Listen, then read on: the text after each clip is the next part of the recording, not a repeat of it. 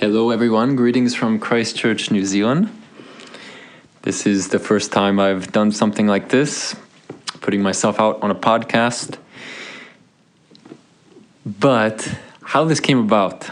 So this was inspired from a community retreat that we had for Father Michael, Father Sean and I at the Beatitudes Community. We flew in Brother John of the Cenacle. Not John the Cynical, but John the Cenacle, John of the Upper Room. And Brother John, Father John, is a priest of our community who is originally from France, but spent a lot of time in the Philippines. He's been a formator of our community, a novice master, and he gave a wonderful retreat that I thought had a lot of depth to it and a lot of simplicity. And that's a great combination. And I got more and more into the retreat as it went along, was taking all kinds of notes, and was thinking, gosh, this is something I gotta come back to. And then that thought led to, and the people that I'm accompanying, or the people at our parish, or the university students, man, these are some real wonderful jewels, treasures, principles here that would be great for them to hear as well.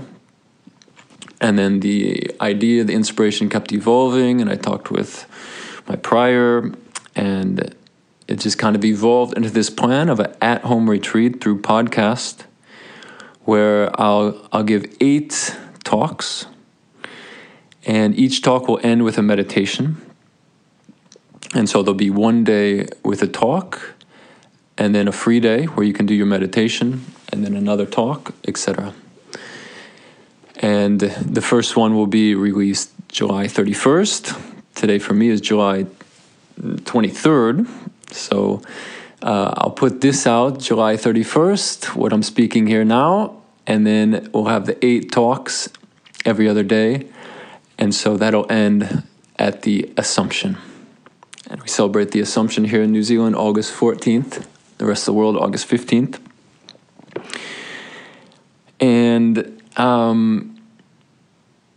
think this is a wonderful little opportunity for us, for me, first of all, to deepen this, what I've been given, which I think was the most impactful retreat that I've had, which is saying a lot, because there's been wonderful retreats I've had over my years. And also a chance to put out some of these jewels that I was able to take in myself. All right, so let's just start with a little introduction to retreats. It's always good to be reminded of these things that we've probably heard before, but always good to note and to prepare ourselves so we can dispose our minds and our hearts the best we can to receive the infinite graces that God wants to pour upon us.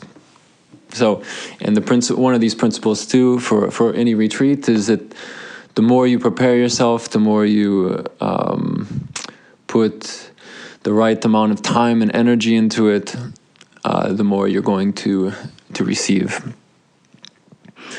And so, whatever that may be, you guys got busy lives and you got a million things going on. So it might not be that you're supposed to dedicate all your time and energy into this little retreat and do nothing else during the day. I doubt that'll be for anybody to do something like that. But at least to set aside a quiet time to listen to the chat, to the talk that I'm giving, and also a quiet time for the meditation, I think, would be a wonderful start and what's really at the heart of it.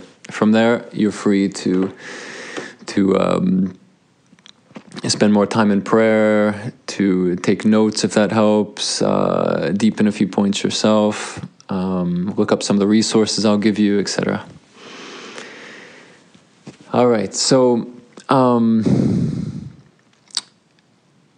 another thing for the retreat is to always pray for yourself, pray for others who are listening to the same message, and pray for the retreat master, myself. That'll be a little retroactive because we're doing podcast here, but that's okay. God is eternal, and it will all work out in the end. So please pray for me as well. All right. Another thing about retreats. It's all lined up for the encounter with the Lord.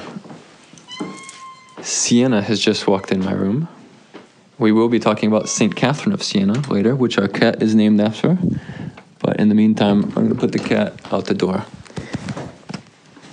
Alrighty. Yes, this is all lined up. The one thing, and this is what Father John of the Cenacle really stressed too, is that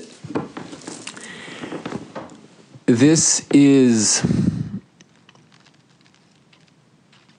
all pointed towards, all lined up, and the only real fruit of any retreat is that we dispose ourselves to encounter the Lord, and we have a real encounters in the way that he wants to make himself known to us. The theme, faith as a rebirth. So based off, or at least he started with, the passage from John chapter 3, verse 3 to 5. Jesus answered, "Truly, truly, I say to you, unless one is born anew, he cannot see the kingdom of God." Nicodemus said to him, "How can a man be born when he is old? Can he enter a second time into his mother's womb and be born?" Jesus answered, "Truly, truly, I say to you, unless one is born of water and the Spirit, he cannot enter the kingdom of God." So, we must be born anew, born from above, born again, to enter the kingdom of God. Now, there was a beautiful quote from Aristotle. Aristotle speaking of how light makes the reality present to us. And the light of faith is what's going to allow us to be reborn, to allow us to have this birth into eternal life. And there's three births that Father John of the Cenacle mentioned. There's our natural physical birth. There's the birth of faith, which we'll be focusing on in this retreat. And then death, which is a birth to a new world. And birth can be a painful experience. It is a painful experience because it's a change of environment, a change of milieu.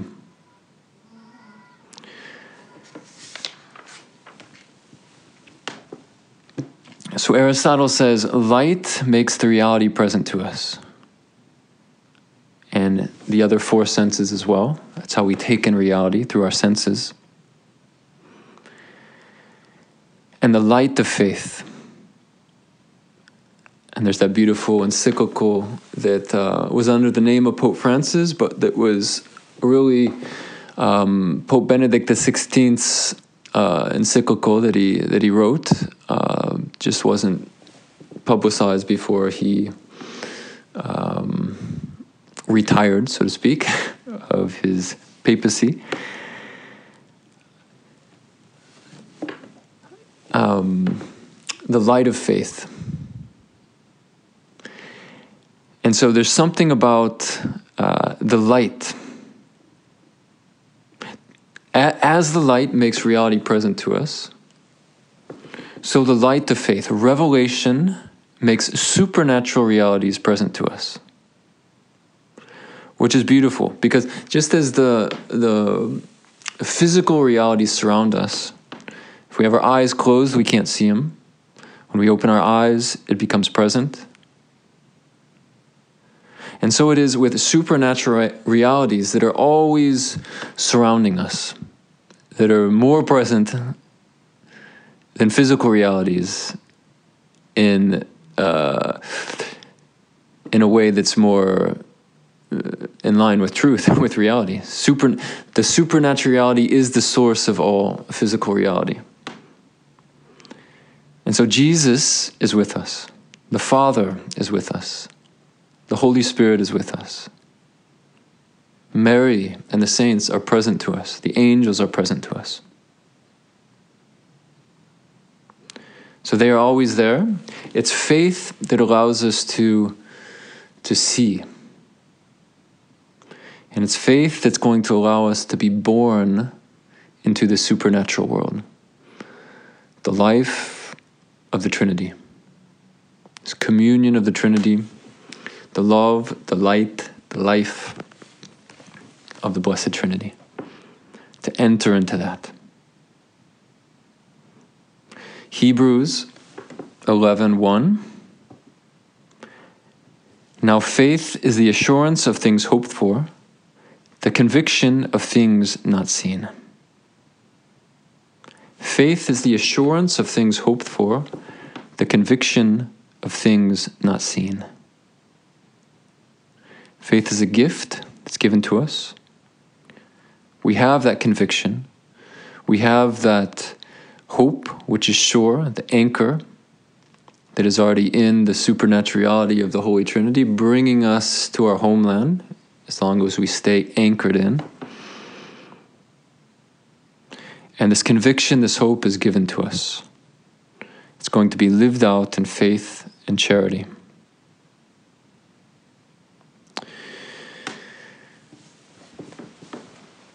Here, Father John went into a beautiful little reflection on the world as a sacrament. Or in other words, the world as an icon.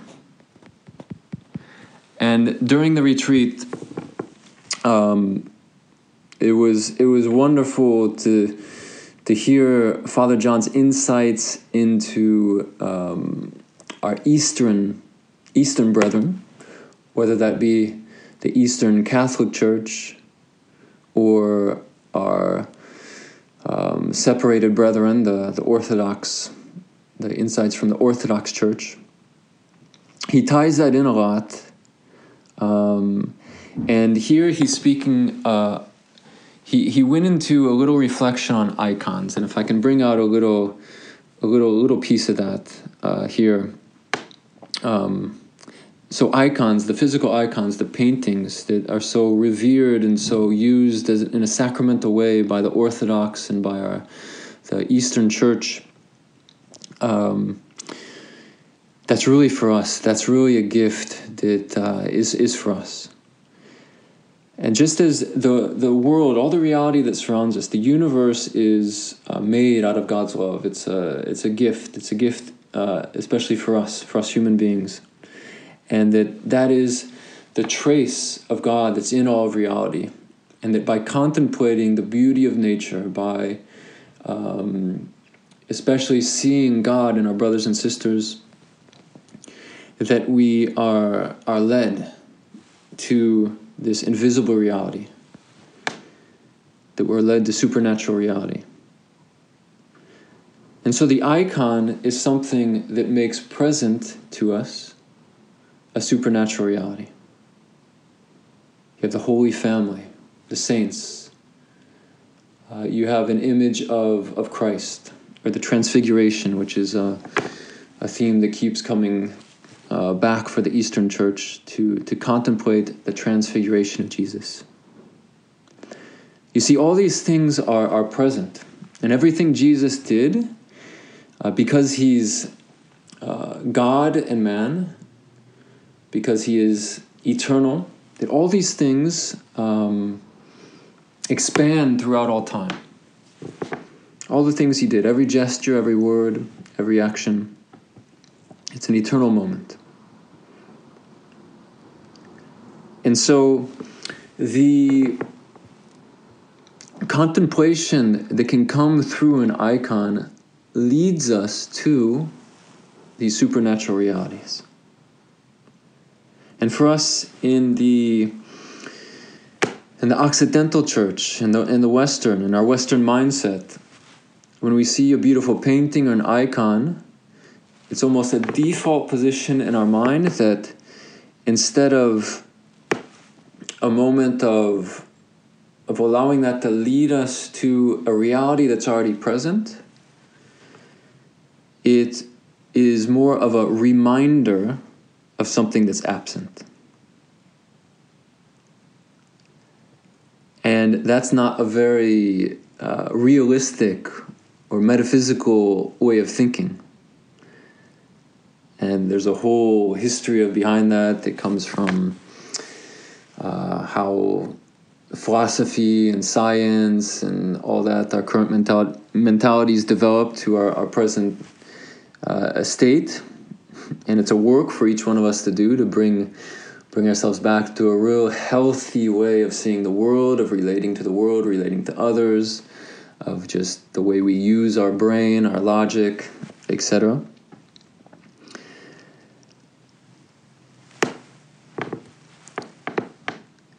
But for here we can say that this way of seeing art, and we could expand that too to music, to sacred images, to all the sacramentals, etc. That it's to remind us, it's not to remind us of something that's absent, but it's to bring us into the presence of something that's already there. So when we see an image of the Sacred Heart of Jesus, it's not that, that was an apparition that was 300 years ago to Saint Margaret Mary, and that was a reminder of Christ who actually lived 2,000 years ago, but he's not with us anymore, and that apparition's not happening anymore. No, it's the Sacred Heart of Jesus, his love for us being poured out from his heart is going on now. And so that image is to remind us of that. Yes, remind us of that, but most importantly, to bring us into the actual presence, the actual reality.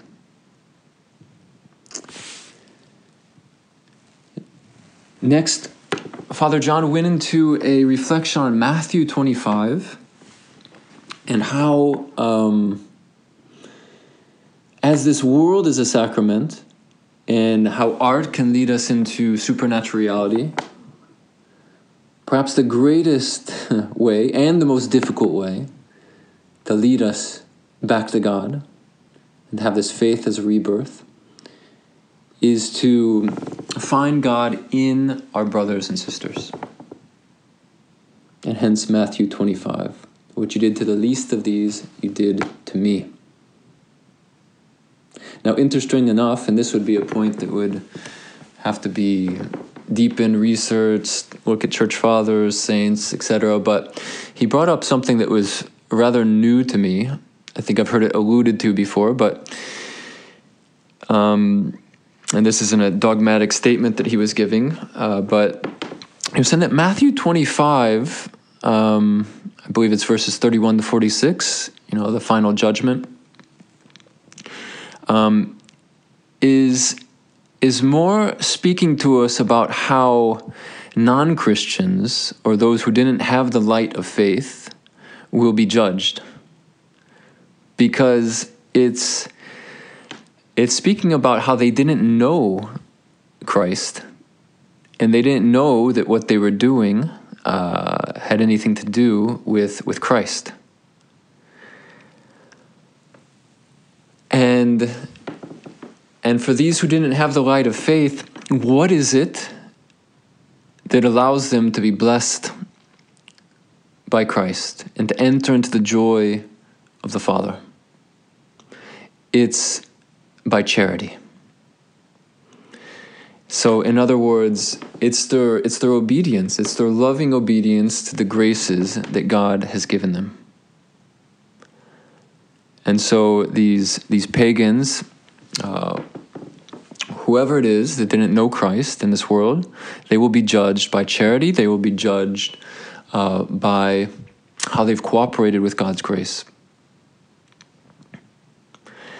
But for us Christians who know Christ and know that everybody is made in the image of God, that's all the more incentive for us to love others and to discover God in all our brothers and sisters. And this will be a theme that will keep recurring throughout our retreat, a theme of this faith and charity being connected, and all this being tied in together with obedience, with a loving obedience, with obeying God's commands.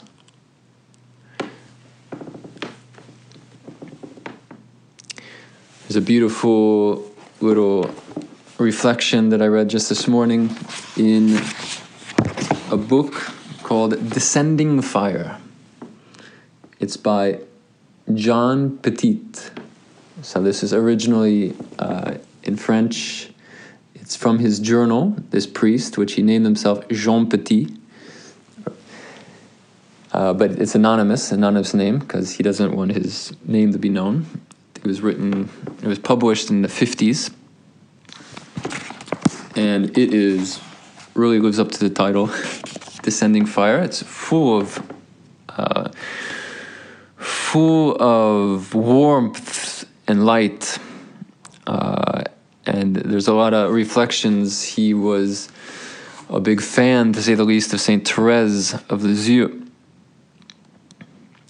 But concerning our reflection here about the world being a sacrament, the world being an icon, and our brothers and sisters as kind of the principal sacrament, he had this beautiful little writing in his journal.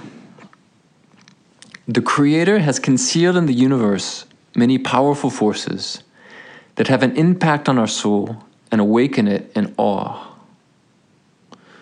The fury of the storm and of the ocean, the mystery of the chasm and of the mountain, the explosion of the atom.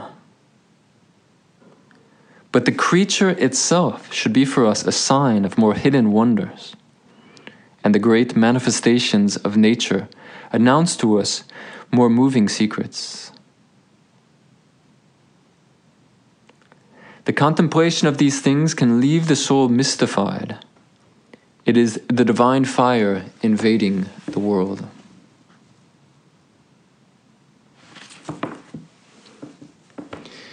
All right, this is getting a little long. Let me see how we're doing on time here.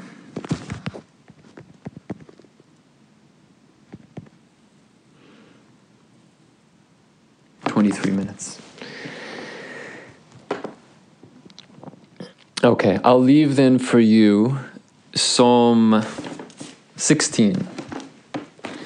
Father John of the Cenacle meditated on this for a long time. It was beautiful as a rediscovery of this psalm. And let me make sure we have the right one, because depending on how your Bible is numbered, it will be either Psalm 15 or Psalm 16. It starts off with, "Preserve me, O God, for in you I take refuge. I say to the Lord, you are my God. I have no good part apart from you." It's a beautiful psalm on the closeness of God. And so let that be a little meditation for you and a prayer of praise. If you have time, meditate on that psalm. And then to end our first talk here, Father John mentioned Saint Teresa of Avila, who are other cats named after, by the way.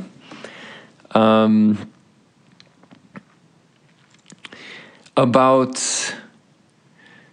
how she always came back to the humanity of Christ.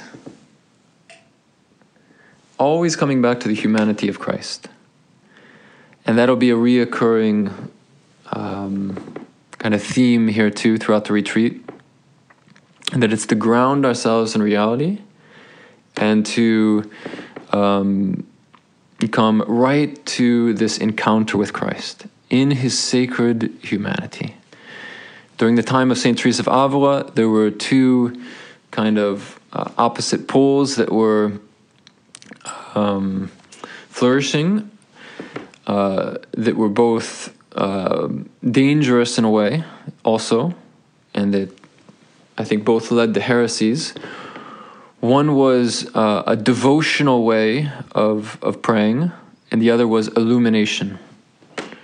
And I don't think the devotional way was necessarily a heresy, but it would lead often, especially the religious, I'm sure it spilled over into the lay people's life, where prayer life was just about fulfilling obligations and fulfilling all these things, these prayers, these novenas, these, and so it would be all these repetitive prayers, but where the heart was missing, the presence of God, the stillness, the silence, the contemplation. And that was very prevalent during her days. And then on the other side, illumination. So kind of letting go of, grounding yourself in reality and humanity, and just kind of being float away into this mysticism. And so both are a dead end. And the illumination especially, that was the danger, especially for Saint Teresa of Avila, who had a very fiery soul for contemplation, for mysticism, and all that. So it's pretty natural that she would be drawn into that.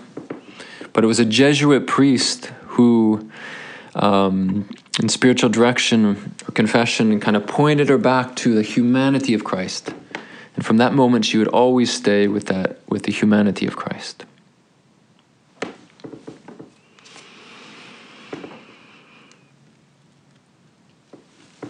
Okay, so now we'll end with our meditation. I was torn between giving you the gospel for the day or the actual passage that Father John of the Cenacle gave us on the first talk. So I'll just mention both here, and then I think we'll do the meditation on Matthew 13, the one Father John gave. So the reason why, though, I thought the gospel would be so good is that it speaks about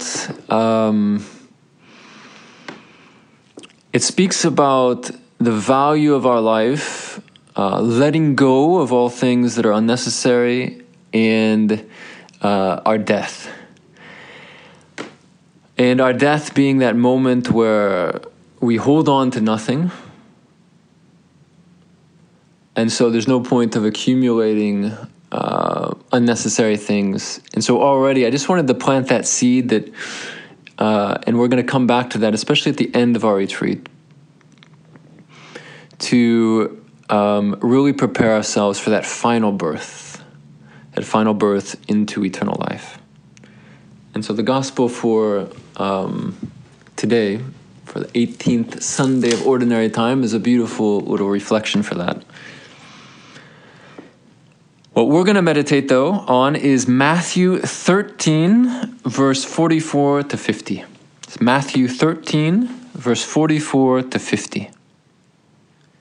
Now, with these meditations, we want to be specific and ask for real graces, and be very bold and very childlike.